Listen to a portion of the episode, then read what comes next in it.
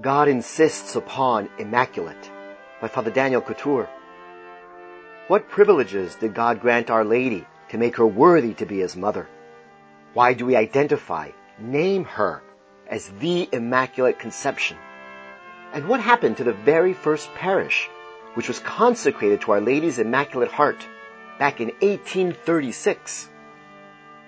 All this and more is addressed by Father in this seventh episode of the Fatima Center's Know Mary, Know Jesus series.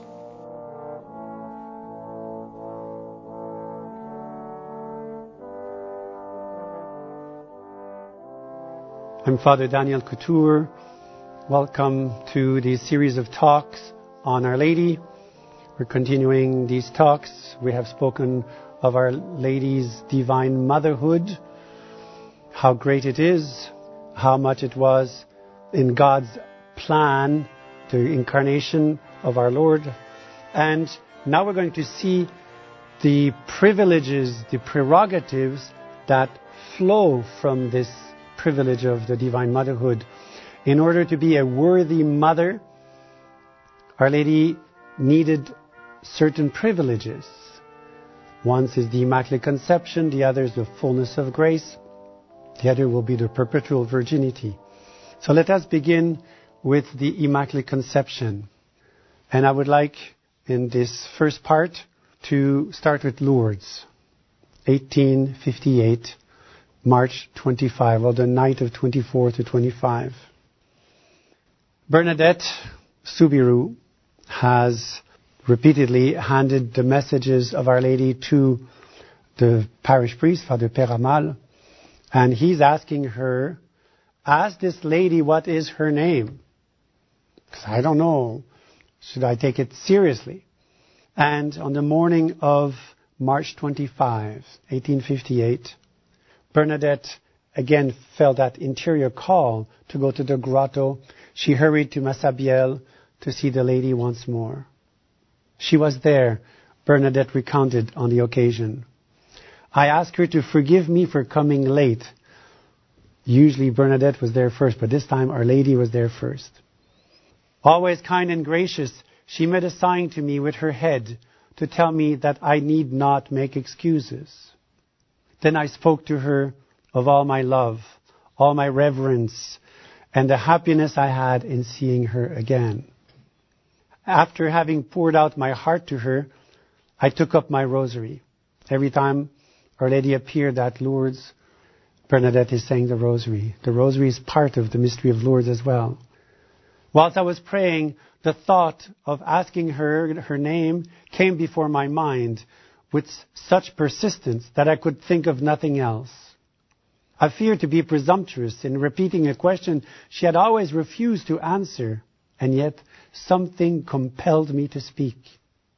At last, Bernadette continues, under an irresistible impulse, the words fell from my mouth, and I begged the lady to tell me who she was.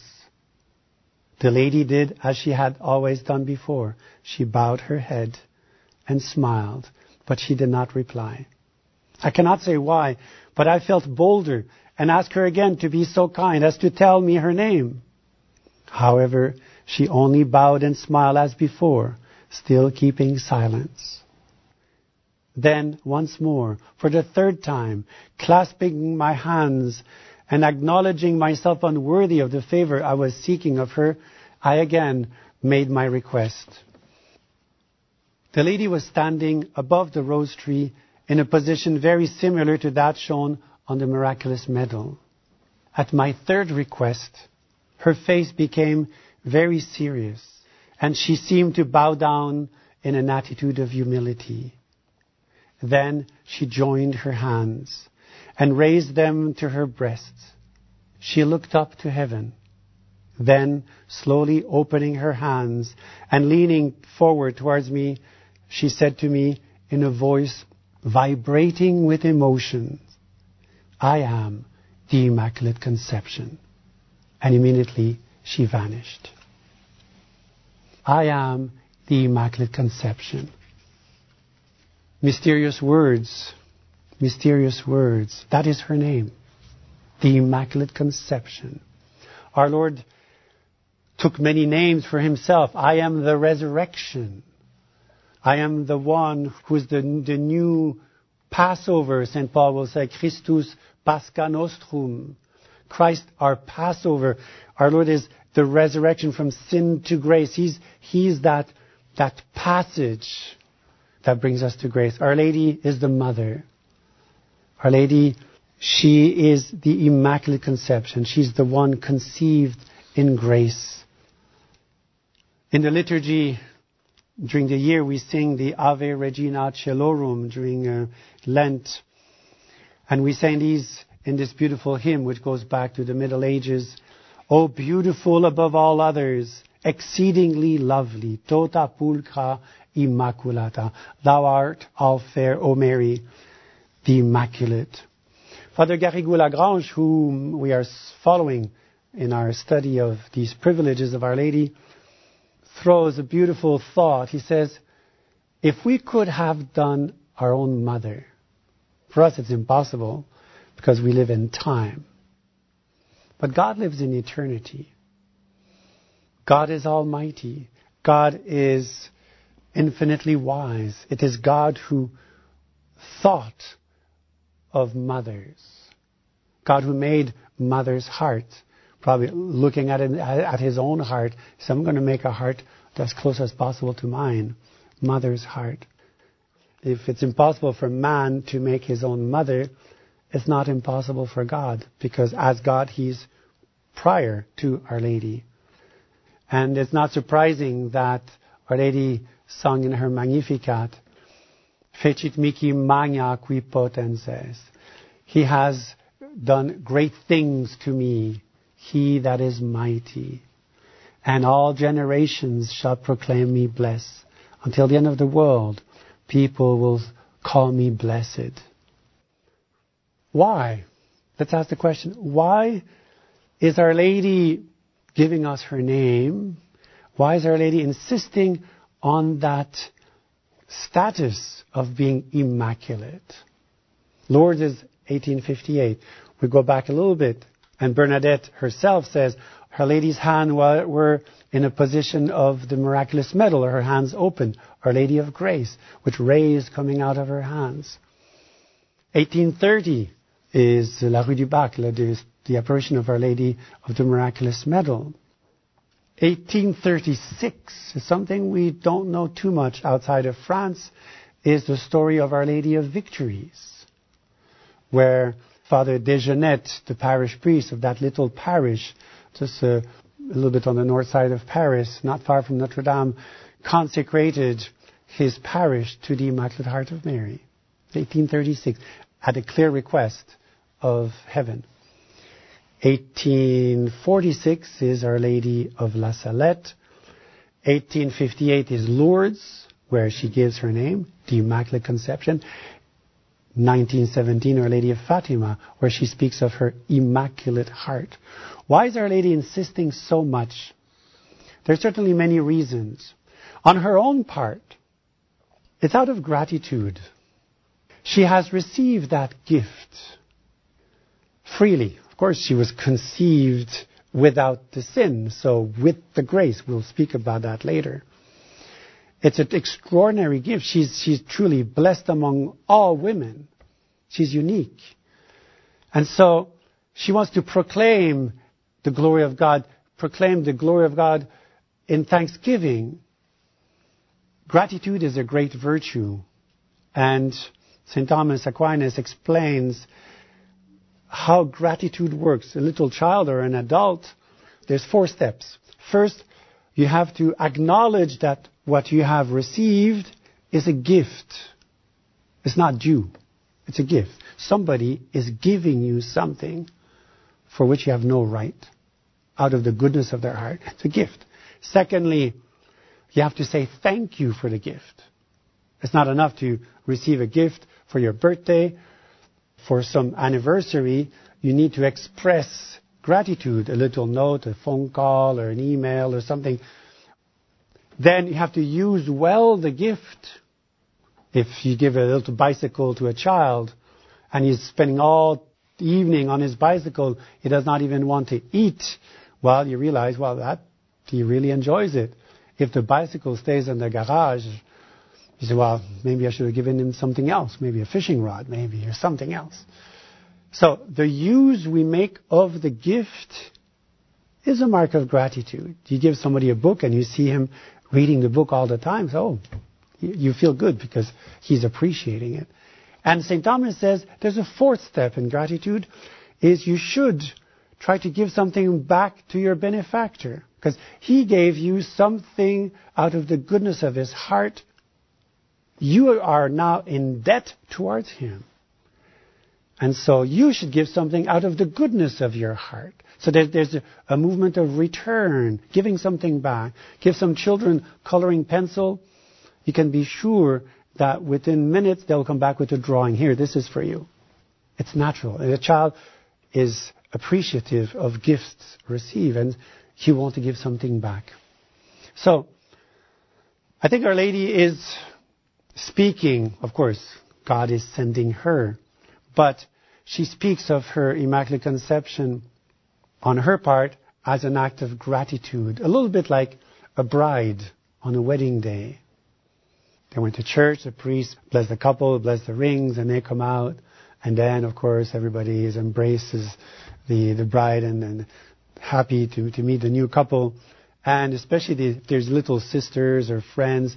And then the bride will show her ring. Look, the ring he gave me. Precious ring, a beautiful ring. You know, she's happy to see this. Is, this is the sign of his love for me. Well, this is what we find in Scripture. Our Lady is saying something similar when in Psalm 44, with thy comeliness and thy beauty set out, proceed prosperously and reign. The queen stood at thy right hand in gilded clothing, surrounded with variety. And for the feast of the Immaculate Conception, we have this beautiful introit, Gaudens Gaudebo, taken from the prophet Isaiah, chapter 61. Listen carefully.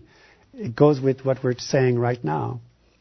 I will greatly rejoice in the Lord, and my soul shall be joyful in my God. For he hath clothed me with the garment of salvation, and with the robe of justice he has covered me as a bride adorned with her jewel.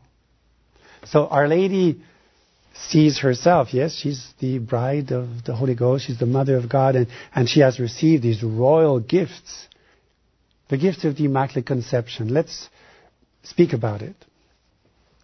There's going to be many things to say. We'll just begin now. We'll continue later because we want to take our time. This is, this is not a, a rushed sermon. We're, we're studying Our Lady. We need to take time. The Immaculate Conception is the reverse side of a medal, which means no sin, but on the other side, it means there is grace. The angel Gabriel could have said to Our Lady, greeting her, Hail, Immaculate Conception, the Lord is with thee. So that would have been the same thing as saying, Hail, full of grace. But of course, grace is life. Immaculate Conception is, it's a negative, it's no death. So let's speak about grace. Because gratia plena, full of grace, is equivalent, is the counterpart of the Immaculate Conception. So, what is grace? There's different types of grace. There's sanctifying grace, there's actual grace. There's a grace that remains, habitual grace or sanctifying grace, or we call it the state of grace. Our Lord says, if anybody loves me, he will keep my commandment, and we will come and make our abode in him. So we're going to move in, not just come and say hello and leave. That's actual grace. You need help? Can I help you to do something? That's actual grace. We need a grace to be patient when there's problems. We need a grace to be pure when we are in dangerous surroundings. We need a grace to, I don't know, to make a sacrifice, offer of a sickness. We need a particular help right now. So God is saying, do you need a hand? That's actual grace. Sanctifying grace is a participation in God's own nature. Many saints have done miracles over nature. Some saints, we had the story of Saint Hyacinth who crossed a river there was a flood and there was no bridge and he just put his Dominican mantle and made a boat of it and it floated and three monks crossed the river kneeling on, like on a blanket. Not a flying blanket, it was a floating blanket, but miracle. St. Francis of Assisi spoke to the birds, telling them to stop singing while the monks were singing their office. This happened in, Italy near the city of Rimini, there's a little chapel recalling the place where that miracle took place. So St. Anthony spoke to the fish. So you have saints who had special charism. Don Bosco was multiplying food for his boys. But grace is more than that. When we speak about grace like this is we speak about sanctifying grace. St. Peter says, 2 Peter chapter 1 verse 4, by whom, that by our Lord Jesus Christ, he has given us most great and precious promise, that by these you may be made partakers of the divine nature. Divinae consortes naturae. He used the word nature. Nature is what makes you able to perform some acts. We are human because we have received from our parents. We were born. Nati sumus. We were born. Nature is something we receive from our parents. The human nature. We're not fishes. Our parents were not fishes or, or birds. We cannot fly like birds or swim like fishes because we don't have the nature of a bird or a fish. We act, we ought to, we should act as human, think and speak as human. But St. Peter says, we have become by grace partakers of the divine nature. That means we can do divine acts. It is as if by baptism, which when we receive that grace, we receive a new passport. You are citizen of Canada or whatever country, but at the same time you are citizen of heaven. We have a heavenly passport and an earthly passport. Our Lord also had these two. For us, it's by adoption. For him, it was by nature. St. Paul to the Romans, the Spirit himself giveth testimony to our spirit that we are the sons of God. And if sons, heirs also, heirs indeed of God, and joint heirs of Christ. He speaks about having received from our Heavenly Father His nature, if we are sons and heirs. St. John chapter 1, which we read at the end of each Mass, as many as received him, he gave them power to be made sons of God, to them that believe in his name, who are born not of blood, nor of the will of the flesh, nor of the will of man, but of God. So, that is grace. Grace is to have in us the divine life. Divine, as we call habitual grace. It's a seed of glory that will blossom one day in heaven in the beatific vision. So concerning our Blessed Lady, the angel said, Hail, full of grace, kecharitomene in Greek, which means made most pleasing to God, most lovable, most loved by God, electissima Deo, most pleasing to God. When some, someone is gracious, someone is, it's pleasing. Well, here grace is that, that beauty of soul. There are, of course, different kinds of fullnesses. Hail full of grace. The supreme fullness is, the absolute fullness is proper to our Lord. His soul was filled with grace. He was united with the second person of the Blessed Trinity. So it could not increase. So there's the absolute fullness. There is the fullness of superabundance. That's the privilege of our Blessed Lady. St. Thomas will say that the closer to a source, the more one partakes of the source. Well, that's Our Lady. And then there's the fullness of sufficiency, which is common to the saints. We hear that St. Stephen was full of grace. St. John the Baptist, St. Elizabeth was filled by grace. So that's the fullness of sufficiency. So as St. Paul will say elsewhere, so that each of these saints may reach the fullness of the age of Christ, the degree of charity, set by God for each one of us. And if that is grace, if grace is a participation of God's own life, if we see in nature life, go outside, look at the nature, look at the trees, look at the birds, look at everything that is alive. Look at it from God's point of view. When God created the world, He wanted to give us a little idea, like a, a drop of an idea of the life that is in this infinite ocean of life which we call God. And so everything that lives, all the types of birds, of trees, of flowers, of animals, of fishes, of all the human faces, everything that lives, all this at the natural level manifests, reveals to us the infinite life which is in God. And God wants to communicate. But that's at the natural level. And the, the, the, Niagara Falls, you see the water coming down. That's how much, I mean, it's, it's a little image, how much God wants to pour life into His being. There's a natural level, but it's even a million times more at the supernatural level. Supernatural level. And in the gospel, when Jesus started to preach, we see that with Nicodemus, he speaks of life, and uh, God has loved the world so much as to give his only begotten Son, that whosoever believes in him will have eternal life.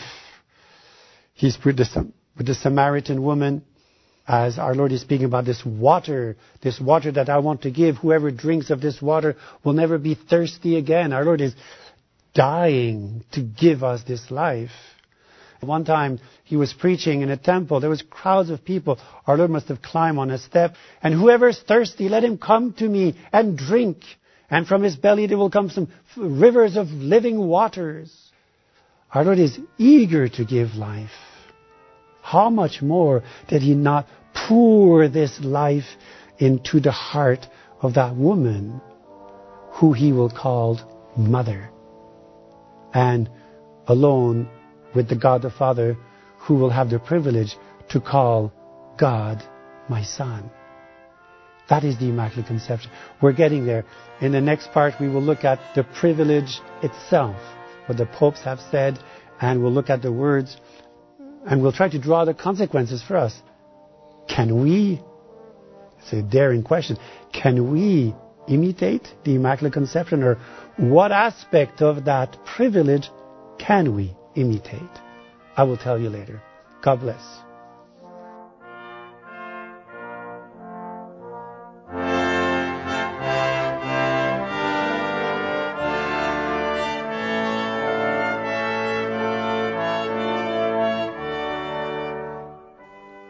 This presentation has been brought to you by the Fatima Center. Copyright 2021, all rights reserved. For more resources regarding the Catholic faith and the message of Fatima, and to support this vital apostolate with a much needed donation, please visit our website, fatima.org, or call us at 1 800 263 8160. So many souls need to know and love Mary so as to truly know and love Jesus. For the glory of God and the salvation of souls, please share this talk with others. And may God reward you. Our Lady of Fatima, pray for us.